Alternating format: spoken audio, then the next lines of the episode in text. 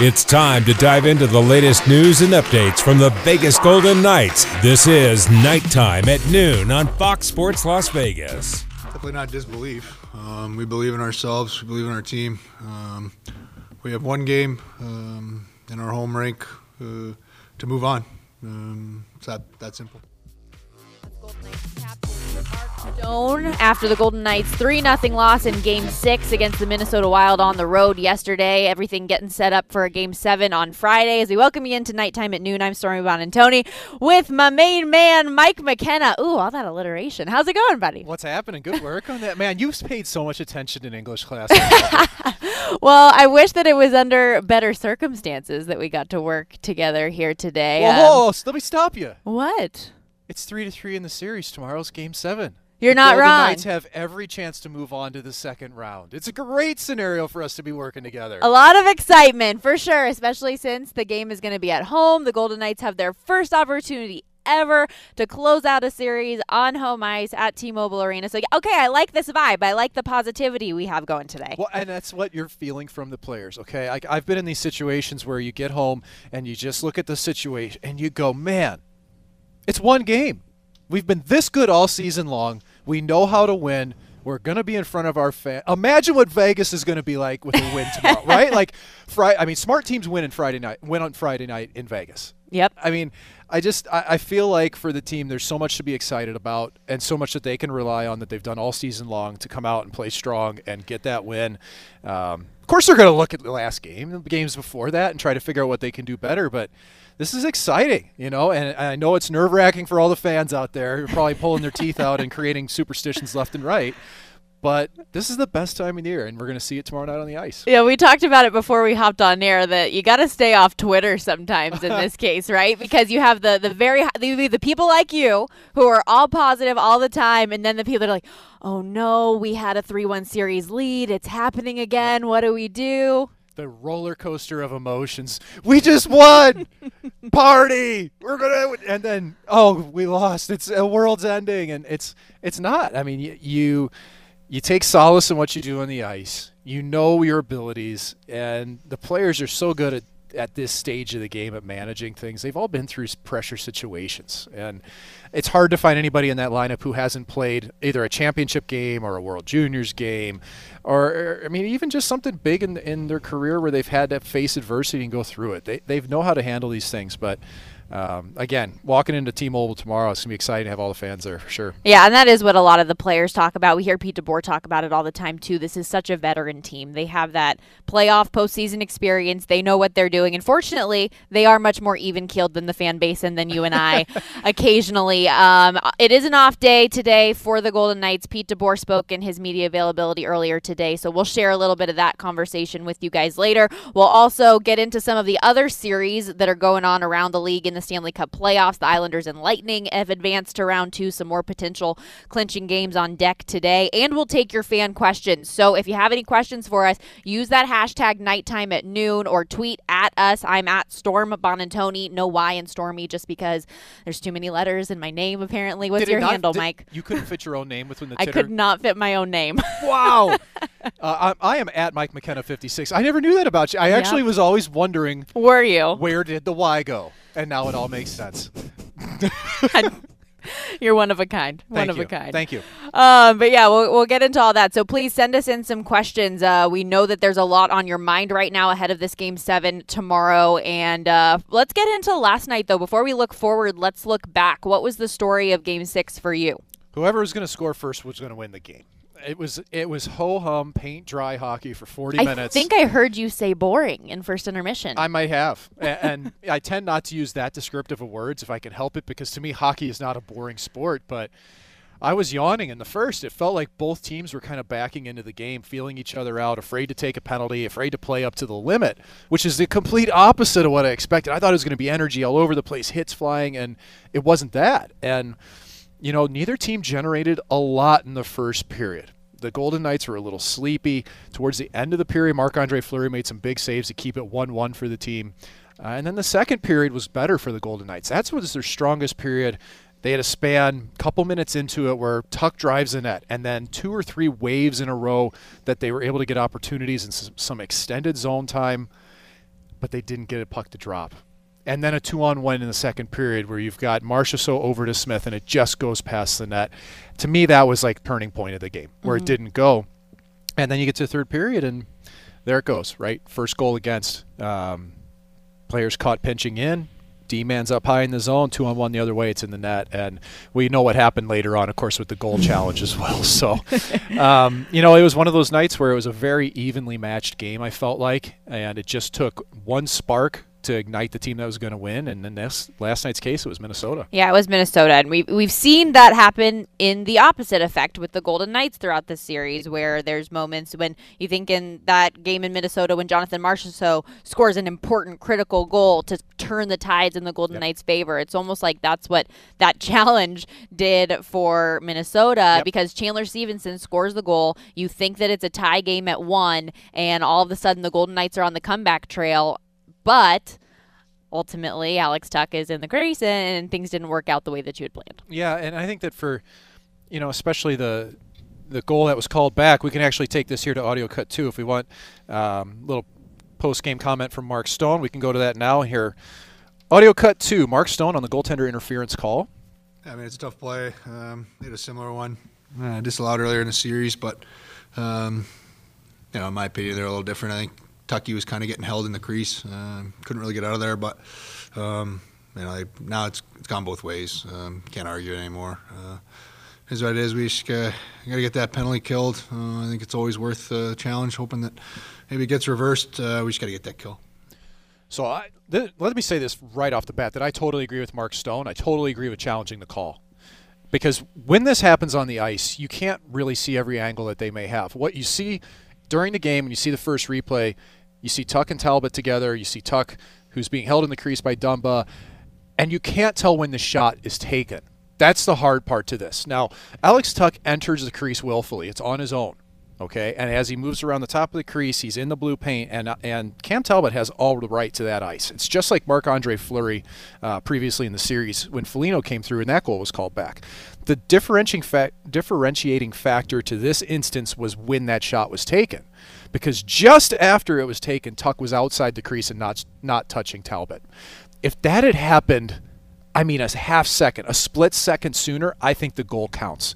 But that's the replay that we couldn't see, one on T V and two right away in the building. And I think it's worth it to challenge it. You just these are such gray area fifty-fifty calls a lot of the time, but the league has been consistent. Call against uh, Minnesota, there was a call in the Carolina Nashville game again a couple nights ago that kind of went the same way, so you know what to expect when you see these. Yeah, I, my thought was exactly the same on just the fifty-fifty of it, and that's, I think, what's frustrating for a lot of viewers when they see things, because they could go either way, it feels like, every time you see it. If right. you're looking at it from one fan base's perspective or the other, you automatically just assume that it must be a certain way. Right. But why is that? Why is that such a subjective call? Well, to me, it's not. I mean, and that's why I've been frustrated mm-hmm. in the past when I've seen things that have gone opposite to what I think, being an old goaltender, because we're always right, goalies. um, but like we have a very different concept of what it's like to be interfered with than what a lot of people think. Okay, like the littlest contact in your crease throws you off completely in how you play goaltender.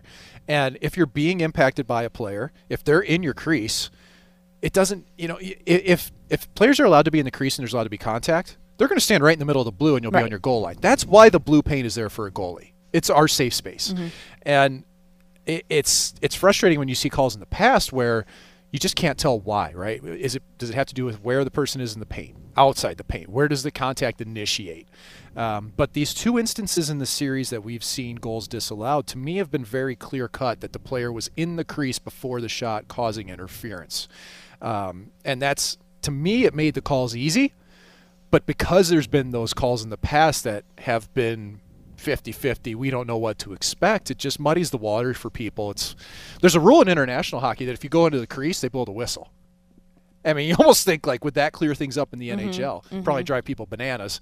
Uh, but it, that is one option to keep it from happening. So I don't know what the answer is. Yeah, and that goal was waved off immediately. It wasn't called a goal and then right. reversed. Um, the challenge was on whether or not it was a goal ultimately or not. And it was funny to me, when you watch the replay, you see Tuch look down at his feet immediately. Yeah. Um, so, but then with that, the Golden Knights challenge, and ultimately it's lost, which leads to a Minnesota power play the other way, and the V G K ultimately allow a power play goal for the first time since May third. It's been a really long time. Their P K has been so good, but then you see again just how that moment, that call, turns the tide. But like you said, you have to make the call. Yeah, and I mean, they've killed. They'd killed what twenty mm-hmm. penalties. Previous you have so to much confidence. In, in you the kill. do. You have so much confidence in the penalty kill, and the penalty kill's even been a strength for the Golden Knights in turning the tide and momentum. And think about the Mark Stone shorthanded goal a couple games ago, and and how that fired everybody up and changed the momentum. And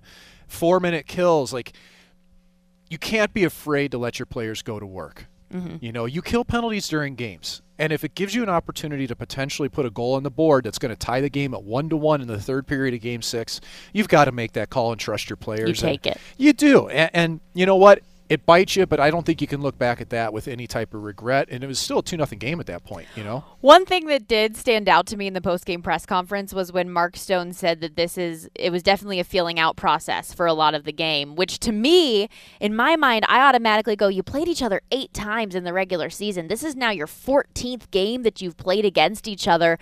Should I, I get that that makes it that much tighter because you know that much more about each other, but that was just an interesting phrase to me, that it was a feeling out process because you know so much about each other by now. Shouldn't you have it down? I felt like it was actually series fatigue setting in. Really? And this is a real thing when you play a team this many times. And it, it used to happen often. Like, we know this year is really unique, right? You're playing teams eight times in the regular season. You go into playoffs, you can play them another seven times more, up to fifteen times against the same team in a season. Well, in the minor leagues, you used to do that. It was very regional based. And I'm telling you, by the time you got to game nine or ten, you'd seen enough of that other team. And those some of those games turned into one hit, one nothing no-hitters, let's get off the ice. Well, that kind of had that feeling where it almost looked like they were just sick of each other for the first ten or fifteen minutes. And I find that so odd because it's playoff hockey, and mm-hmm. you know that there should be that extra intensity to it. But sometimes you can't overcome those in- inherent feelings that you have inside, that you're just going against the same people. And because you know each other so well inside and out systematically, you know, you're not afraid. You're, you're afraid to run up to the limit sometimes. Like, I think in Game seven, the team that just goes out and has fun and plays carefree is going to end up on top. I really do. Yeah, I remember even Jonathan Marchessault earlier in the season uh, when they played those four games in a row against Arizona, saying after Game two that they were tired of them. Mm-hmm. So, uh, yeah, you can see that. But uh, hopefully the desperation will be ramped up in what is ultimately a win-or-go-home game. Uh, before we head to break here, just wanted to thank all of the fans that have tuned in all year long to our broadcast, because it came out today that the Golden Knights in the N H L had the number two, like top ranked viewership in all of the league this season on our regional sports network, A T and T Sportsnet. So really, really cool. Thank you to all of our local fans. And it really is V G K worldwide how much you guys tune in and love this team. Which reminds me, by the way, that you can, if you want to, join other Golden Knights fans around the world with V G K Worldwide. It's the official global fan club of the Golden Knights. You can become a premium member by visiting V G K worldwide dot com and purchasing your kit today. Premium members receive access to exclusive merchandise, exciting contests, and specialized content. So don't miss this opportunity. We're painting the globe gold. We love every second of it, and we'll be back with more playoff talk in a moment. I love gold. We're back to Nighttime at Noon on your home for the Vegas Golden Knights, Fox Sports Las Vegas. Nighttime at Noon here, and what a teaser that was for the V G K Insider Show. Ryan Wallace has lots of friends, okay? And reminder, Golden Knights fans, that V G K Authentics is the official home for all game-used Vegas Golden Knights merchandise, from game-used pucks to game-worn jerseys, so much more. Owning a piece of your favorite Golden Knights player has never been so easy. Check out all the greatest items on V G K Authentics by visiting Vegas Team Store dot com, and we are loving this music right Just now, aren't we? Yeah, keep it going. The smooth keep sounds. It Lowen. Is that a saxophone? I don't know, but I like every second of it. Game seven tomorrow night for the Golden Knights at six p.m. It'll be the first time in franchise history. Game seven will be hosted at T-Mobile Arena. The V G K looking to rebound from a three nothing loss in Game six. Remember, if you have any questions for myself as well as T V analyst for the V G K, Mike McKenna, shoot them our way. Use the hashtag Nighttime at Noon or get in our replies. And, Mike, I think so much of the conversation around this team and around the fact that they had this three three one lead in the series, and now we're even at three apiece, is looking at playoff history. Yep. Uh, what's just your general thoughts on, in general, how the past actually affects a team in current day? You use the key word, history. It's history. It's the past. And I know it's so easy to rely on these things for, for fans and, and for people in the game, too. That you, I mean, we do it. We, try, we we bring up these things, right, when we're on the broadcast. Like, you, you can't help it because it is what a team has done previously. It's supporting information. It is, one hundred percent. Have to tell the people what's going on. But this is one game. It's one day. It's one opportunity, right? Okay, Two Eminem. Two seasons ago doesn't matter. Did I, did I just inadvertently? If you got one shot. One we're, opportunity. We're going for spaghetti afterwards. Everything you ever wanted. So now it's a confirmation. Stormy and I are going for spaghetti afterwards. uh, we'll try not to keep that on our sh- get that on our shirt. Uh, but I I, th- I think that you learn from those things, but you also fa- factor in how different teams are. Like the, the makeup of a team changes every season, you know, and you know even from two years ago, it's probably a third of the team's different. And every different year is a different journey. You've got a different coach. You've got, I mean, there's just all these different factors. So I, I don't play into history over the course of a franchise by any stretch. Curses and superstitions and things I think are just silly. I think it's uh, it, it's supporting facts, like you say. It's okay. Something to look at, but I don't think it's a problem for the team. Because I feel like a big question that I've seen is, do the Golden Knights have a closing out problem when it comes to these series? And you look back, just to give a little bit of context for listeners who are maybe just tuning in, Stormy Buonantony and Mike McKenna here on Nighttime at Noon, that the Golden Knights in two thousand nineteen, oh and three, obviously, in that situation against San Jose, hashtag never forget, we don't talk about it anymore. Then in the twenty twenty bubble in Chicago, one and two in that series, got out of it. In Vancouver, one and three in that mm-hmm. series, got out of it, and then obviously in two games where they could have clinched against Minnesota here, it hasn't happened yet. So um, it's an interesting question, I think. Sure. Um, but you also look at your head coach now, who is different, and he did get you to the Western Conference yep. Final last year. He is a coach that in his history personally is five and oh in game sevens. So you've got conflicting information here, which makes it that much more fun. It means everything means nothing. What is that? There's like some phrase. I, I used to work for the Carolina Panthers, and when Ron Rivera was their head coach, he used to say, figures lie and liars figure. Ooh, and that's always kind of stuck deep with me when it comes to analytics. And you can always find something to back up your argument with statistics. I found that where, yep. you know, you're trying to make a player look good or you're trying to f- prove a point, and you can always find something that's underlying. Um, I, I don't think it's a matter of closing out. Like you just, it's hard to win, period. Like it's hard to win in the National Hockey yep. League. And you think about the success the team's had. They've gone to a Stanley Cup final. They've gone to conference. Fi- I mean, mm-hmm. this is a team that's had playoff success. They've had success in general. Uh, it's just really difficult to go that far and win. And it just, you know, close out games, they have been able to do it. But the other team's trying too, you know, and that's, you know, you you will, over the course of a history of a team, lose more games you're trying to close out than you will win. That's just the nature of it, right? Like you, you don't win every closeout game. So I, I think for the Golden Knights especially, you look at tomorrow, and we've talked about first ten minutes, first period. That really hasn't been there yet. Marchessault talked about it, that, hey, we've been a little sleepy, not as good. He That's said awful. Well, he when I talked to him I pregame. Was, I was trying, you know, I was, I was Pollyanna a little bit there. So yeah, uh, well, it's not our words, it's his. He said yeah. if we're looking at those first periods, honestly, they've been awful with the exception of the first period, game one, yep. but they weren't able to get out of that period with well, a lead. And what's interesting to me is that I think that they've actually had a couple of good stretches. I'm mm-hmm. thinking, I believe game five, I think game five, I thought, yeah, like, there's a really strong first ten minutes, fifteen minutes. They just didn't score. And that's more so what Jonathan Marchessault was talking about. Right. They didn't get the lead after the first period. They didn't get that goal and get to play with the lead, which has been one of the biggest strengths for the Golden Knights all season, is getting that first one and rolling afterwards.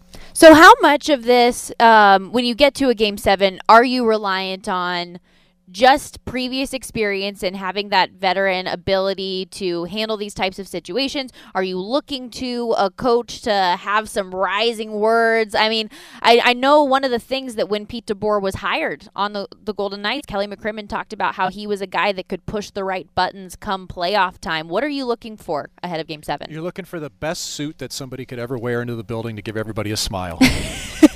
So we need Jonathan Marchessault to wear his opening night outfit last year where they were shorts instead of Bring pants. Out the shorts. There we go. I say that kind of in jest, but right. I think about an assistant coach that we had a couple of years ago uh, when I was playing in Syracuse, actually, when Dan Duva, the Sicilian soundbite, was our play-by-play guy. Uh, Trent Cull had this magic suit that he would wear every elimination game, and the guy just couldn't lose in it. And it just sticks with me. Um, but, no, I, I think you're you're looking for – Game sevens especially, like you're just looking for any spark that you can get. And coaches don't, as much as people think, do the Al Pacino, uh, which movie am I thinking of, where he does the big, we fight for every inch. Oh. We crawl and we scratch for every inch. And I can't remember which movie that Something is. Something Sunday. Um, any given Sunday. Any given Sunday, yeah. Yep. So you don't get a lot of those motivational speeches from coaches anymore, but you can get some pretty pointed comments. Right, and I find that those always drive the point home the most with players, is just one-liners that resonate. You know, tonight we can all be champions, mm-hmm. right? Tonight you control your own destiny. Be proud of yourself. Like things like that that coaches come up with. Yeah, um, we need our Herb Brooks miracle speech. Yeah, Maybe yeah, it's a little premature for that. His, but. his is a long one, but but it's not just the coaches, right. right? You look to your leaders. You look to Mark Stone. You look to Alec Martinez, who's been through this and won Stanley Cups, and, and everybody looks to in the locker room. Alex Pietrangelo, the same thing, that they know. They, they know. They've been there. They've done it. Those words carry so much weight. How about Alec Martinez last night? He This is a guy, I just wow. want to say, I mean, we know in the locker room everybody – calls him warrior yeah. and the the way that he's a player that just puts his body on the line night in and night out for this team. But he, he hasn't even practiced in however long, just because, you know, he's trying to make sure that he's yeah. game ready every day. And then he goes out and drops the glove for his second career fight to defend a hit on Alex Tuch last night. I really, I know that Dumba was putting his arms up in the air trying to get their crowd energized after that. But for me, I hoped that that would be a moment last night that the Golden Knights could kind of get behind, as a, a player like that stepping up in a moment like that. I thought it was a rallying cry for the team for sure. And, and I didn't like that hit on Tuch by Dumba mm-hmm. at all. I thought he was targeting him, trying to hurt him. Okay, not headhunting, but I think he was trying to hit him as hard as he possibly could. Puck didn't matter. And I think that Alex Tuch, one, did a really nice job of avoiding the major part of that impact to protect himself. And Alec Martinez's response was visceral. It was, again, this is somebody that's his second fight ever, mm-hmm. right? In he that, does not do that. No. And in that moment to react like that, it wasn't calculated. It wasn't something that the bench had been talking about needing a spark. It was purely, you did that to my teammate, and I am coming after you. You're not doing that to us. I mean, you talk about a message. Like, I, I saw that, and I just went, wow. Like, I know people that know Martin, that know Alec Martinez dating back to his college days, and nothing surprises me with him. Yeah. Okay, what he's done. But that was one of the gutsiest things I've ever seen. And then you just factor in the wear and tear on his body, and he puts himself through. Ultimate teammate. You see why everybody thinks so highly of him. Yeah, I was fired up, and he's somebody that you hear, whether it's teammates or coaching staff, whoever it is, um, nothing but great words to say about Alec Martinez. We're going to take a quick break here, but when we come back, I mean, just speaking of that hit on Alex Tuch, let's talk injuries a little bit and where the Golden Knights stand here heading into Game seven, and uh, potentially a look ahead if they are to advance into the rest of the postseason. Also a look around the Stanley Cup playoffs. Who has the opportunity to advance tonight? Stay with us. Stormy Buonantony and Mike McKenna on Nighttime at Noon. Live from City National Arena, this is Nighttime at Noon on Fox Sports Las Vegas. Stormy Buonantony and Mike McKenna with you for Nighttime at Noon. It is right around noon thirty noon thirty here. But hey, remember, Golden Knights fans, Nooner. The best way to show your spirit, no matter where you are in Nevada, is with the Vegas Golden Knights license plate. I have one. You should too. A V G K plate is a great way to night up your vehicle. Show everybody on the road what team you root for. Go to dmvnv.com slash plates today to show your pride. And we need all of the pride in the world ahead of a critical Game seven win or go home tomorrow night at T-Mobile Arena between the V G K and Minnesota Wild. We've been talking about it all show, but I think it's time to spread a little bit of the love to the rest of the Stanley Cup playoffs, should sure. we, Mike? Yeah, we might as well do so. So let's take a look around the league at what's been happening. We've got eliminations. We've got teams moving on. The Boston Bruins take care of the Washington Capitals. A little bit surprising that that wasn't a closer series. I thought, I thought Washington was really going to push that. They were my pick yeah. to come out of that division. So I was a little bit bummed just from my own prediction standpoint, trying to be the wise woman that I am. But, but I like your pick. I thought Wash was a team that was really destined to do pretty well and, mm-hmm. and grind. And y- you just look at Boston, and I'm just like, man, every single year by the end of the season, they managed to get it going. Tuukka Rask is playing outstanding, even though people in Boston think he's still the worst goalie on earth, even though he has top three save percentage like It's ever. Just because he went to the bench during a tie game that one time. That that's so the, that's the reason. But it was also a clean sweep yesterday for the home teams. Obviously, we mentioned the Wild, which we're not going to talk about anymore. Nope. But the that. Islanders and Lightning also advanced to the second round. Um, and then Toronto and Carolina today looking to do the same. Any that stand out to you of those matchups? Yeah, I, I, that Toronto game I'm going to be watching tonight for sure. I think that's that's a pretty fascinating one. They're up three one in the series, and more so I just want to watch how Toronto plays. Like I, I've, I've seen a decent amount of them this year, but I want to see what their playoff looks playoff team looks like. They've got so many veterans in that lineup now. They've done a good job of insulating the young talent. They bring in a couple relics like Simmons and Spezza, old teammates of mine that I love. That mm-hmm. I think those were great moves, moves and um, that's good. But that Carolina-Nashville series has been nonstop entertainment. And nobody thought Nashville was going to be there. No, the that's like, what's impressed me the most is that every time you think Carolina's got the stranglehold down, Nashville comes back and, and makes something happen in the overtime games. It's been an exciting series. Yeah, and, I mean, Juuse Saros has played great. Nedeljkovic in goal for Carolina. Like, you've got new names yeah. filtering in from the goaltending aspect, which, Stormy, you know, I mean, it tugs at my heartstrings being an old goalie um, to see that happen. And, you know, just around the league, like, I, I'm not surprised that the Islanders took care of pe- the Penguins. The Penguins pushed a bit but just didn't seem to have it all season long. They'd had some turmoil there, and I think the Islanders are legit. That's a team that I that's built really strong. Playoff run, goaltending, grit, scoring, you name it. It's just can they score against Bruins? And yeah, it seemed like the Lightning were going to get past the Panthers. That just seemed like a foregone conclusion ever since they got the playoffs, and there's no salary cap any longer, and and they've they've got everybody under the sun playing. Yeah, game um, one made you think it was going to be a little bit of a different series than yeah. it ultimately ended up being. I think Florida did make it competitive um, at pushed. times for yeah. sure. But speaking of goaltending, Andrei Vasilevskiy, like you've got to just kind of sit in awe sometimes with what he's been doing. You watch Vasilevskiy, you watch Fleury this year. Probably the two front runners for Vezina. And Vasilevskiy did start to trail off a bit towards the end of the season. The team wasn't playing as well, missing some key pieces. But, I mean, he's kind of the archetype at this point for how you want a goaltender to play in today's game. Like, we got to a stage where goalies were very robotic in the last couple of years. They were predictable, and Vasilevsky's so athletic. And for people in Vegas, you have that reference point of Marc-Andre Fleury being explosive, athletic, and, and not being just goalie school goalies where you're in position, the puck hits you, and you cover the puck. Like, there's so much more to it. To me, the truly elite goalies in the league have that ability to bust out of the technical mold and make those highlight reel saves. And that's what you see from Vasilevskiy, from Flower, from and, and Grubauer's been in that same mm-hmm. boat. Saros, to me, those are kind of your top guys throughout this season. Yeah, you forget that the Avs are just sitting there waiting in the they wings, are. that they closed out their yep. series long ago. That's good and bad, though. So yeah, there is. is that rest versus rust factor you have to worry about. Yeah, I've played in series before where you finish up and then two days later you're playing the next team. And I was somebody who was huge on homework. I loved digging in before a series against a team, looking at all their players, their systems, finding out everything we could. And guess what? I'm an analyst now. Are you surprised, right? But I loved that aspect. But in that same regard, when you win a series and you just go rolling right into the next one, you just worry about yourself.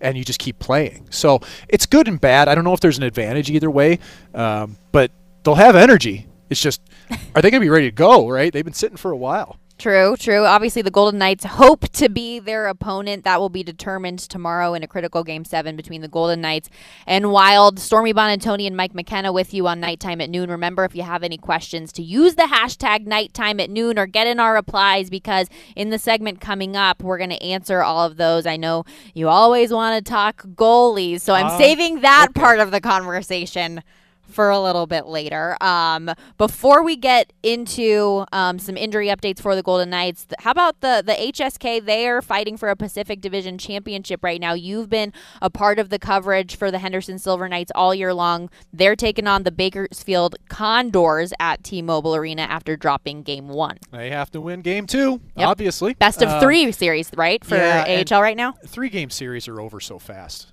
it can go so quickly. Um, and it's it's a strange scenario, right? They're playing for a division championship, but they're still meaningful games. And I think that anybody's in that in that type of role, especially for the Silver Knights, they realize people are watching.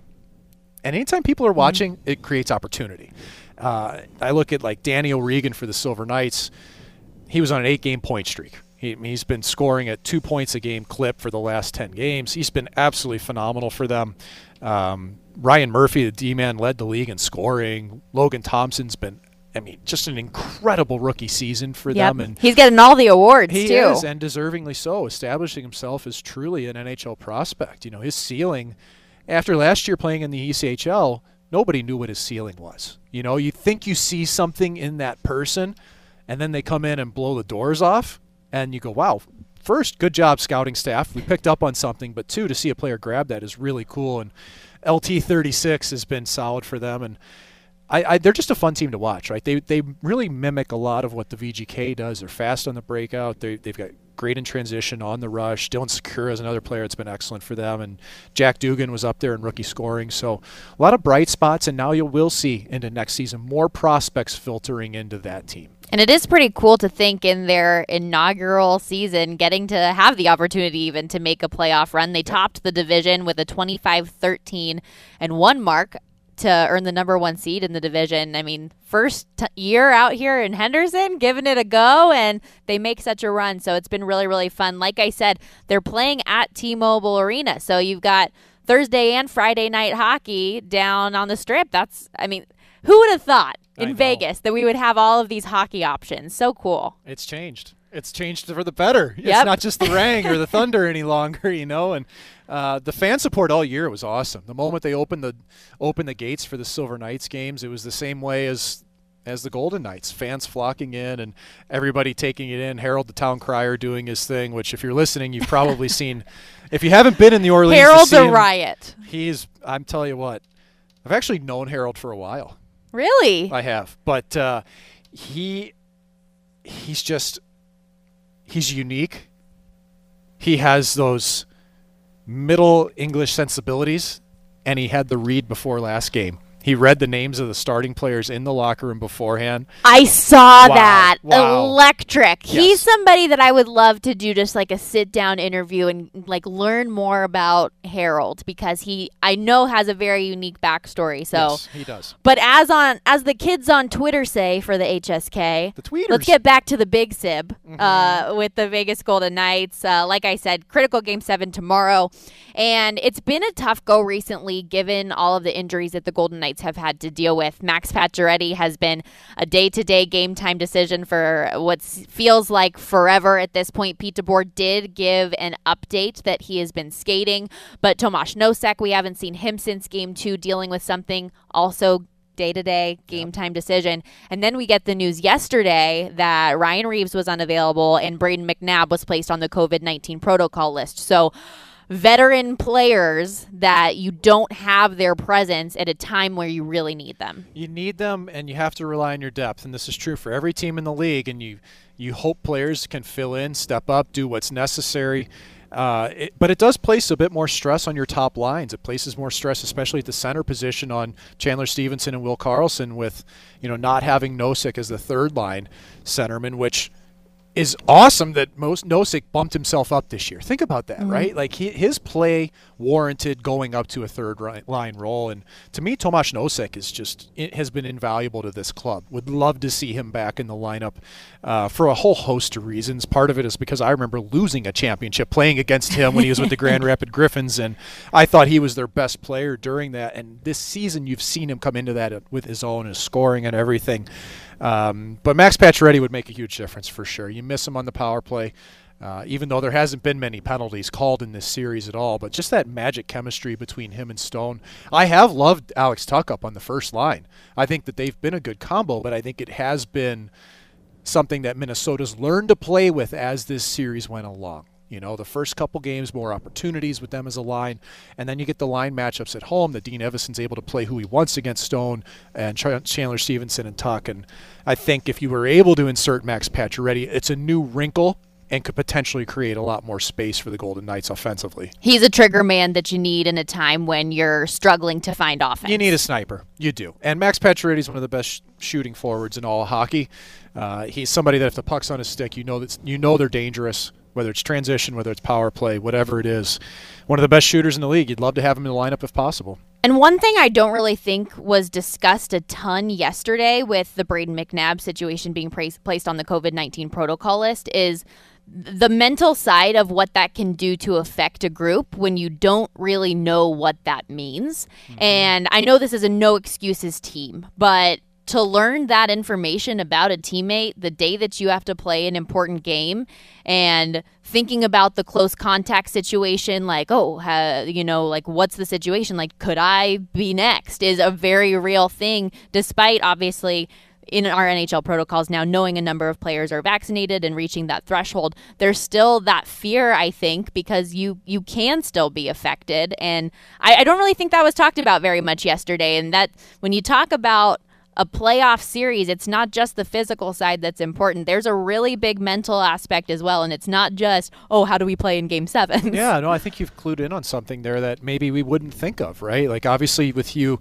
being so close to the team this year, being in the bubble and being the only uh, reporter embedded within the entire National Hockey League, it's you've seen a unique aspect to that, right? And and dealing with the players and, and knowing their mindset of it's real, right? Like, I mean, this thing's still floating around, you know, like, what if I get sick? What if I bring it home to family? All these right. things, like how do I – and you think your contacts throughout the day, and it's just another like layer to your mental game that you don't want to think about, but it's there. And you how know? many false positives has this team oh. had to deal with too? Like that's a whole nother thing. Remember that? You know, the team had to fly – what was it? Like how many hours later or whatever? They had to change entire plans because we didn't know if we were even going to play a game. Because yeah. of nine false positives. That was that was such a crazy situation, too, because I can't actually give my perspective on right. that because I was among the people that's just waiting for the text message of, hey, like, we're good to go, dart to the plane. That, you know, it's a it's a different Pin feeling. It. It. And I know that if I feel a certain way, I can only imagine what that must be for a, a team whose season ultimately is on the line in those situations. So just a little bit of food for thought, Mike. Yep, yep. And it's, you know, this year, if anything, we've learned that it's just adaptability, mm-hmm. overcome things. And I think the players have gotten to the point where you're almost just kind of slap happy with it. Like, what can happen next? You know, okay, we're going to be delayed. Whatever, let's go. We're so, just ready for anything. So for you, obviously, this team is d- dealing with a lot. I, I know that every team has had their own different adversity and things that they've had to go through, but th- the Golden Knights, for me, have had so many just obscure random things happen to them to win game seven tomorrow and to advance to the next round, keep their season alive. Who needs to step up in your eyes? I still think Shea Theodore. I thought he hasn't had the point production, and I think that it's not just him, right? We're not pointing out one person and saying that he's got to do it himself. I think it's really by committee that the defense has got to be more involved in the scoring. And it's a couple of different ways, right? It's not just making long passes and plays on the power play. It's being involved in the rush. It's so important to Pete DeBoer's system of having a second layer and a second wave when you're attacking in transition. And I think it really comes down to how the forwards handle passes from the defense in the neutral zone. At times, the team's gone a little bit too east-west. They've looked for something better. They haven't been able to get through. When the Golden Knights have been at their best against Minnesota in this series, it's been through chip plays. It's been through five-foot bumps of the puck to attack with speed. And that's when you can push Minnesota back. So I think, you know, you look at Shea Theodore, yes, he's got to make a good first pass, but he's also got to get towards the net. He's got to get his feet going in that direction. And it's not just him. It's Alex Pietrangelo as well, um, players that you expect it from. You know, in the regular season, the Golden Knights were top three in the league in defensive scoring, right? It mm-hmm. was a huge part of their game. It's dried up in the playoffs. So I think you're really looking towards the back end to start to bring it. Yeah. They got to have some fun. Oddly enough, now in the postseason, Minnesota is actually the top team in the league in scoring by defenseman or points, whatever that percentage stat is. Um, we got to take a quick break, but when we come back, we'll hear from the head coach, Pete DeBoer, earlier today. We'll also take some of your questions using that hashtag Nighttime at Noon. A lot of them have to do with goalies, Mike, mm. which I know excites mm. you. Stay with us on Nighttime at Noon. We're back to Nighttime at Noon on your home for the Vegas Golden Knights, Fox Sports Las Vegas. For exclusive Vegas Golden Knights gear, visit one of the Vegas Golden Knights official team store locations, the Armory located at T-Mobile Arena, the Arsenal location right here where we're broadcasting from today at City National Arena, or online at Vegas Team Store dot com today. That's where you get all your V G K swag to wear to Game seven tomorrow at T-Mobile Arena between the Vegas Golden Knights and Minnesota Wild. The Golden Knights, unfortunately, held off the board three nothing in Game six, and Pete DeBoer spoke to media earlier today on the offensive talent of this team and what needs to open up.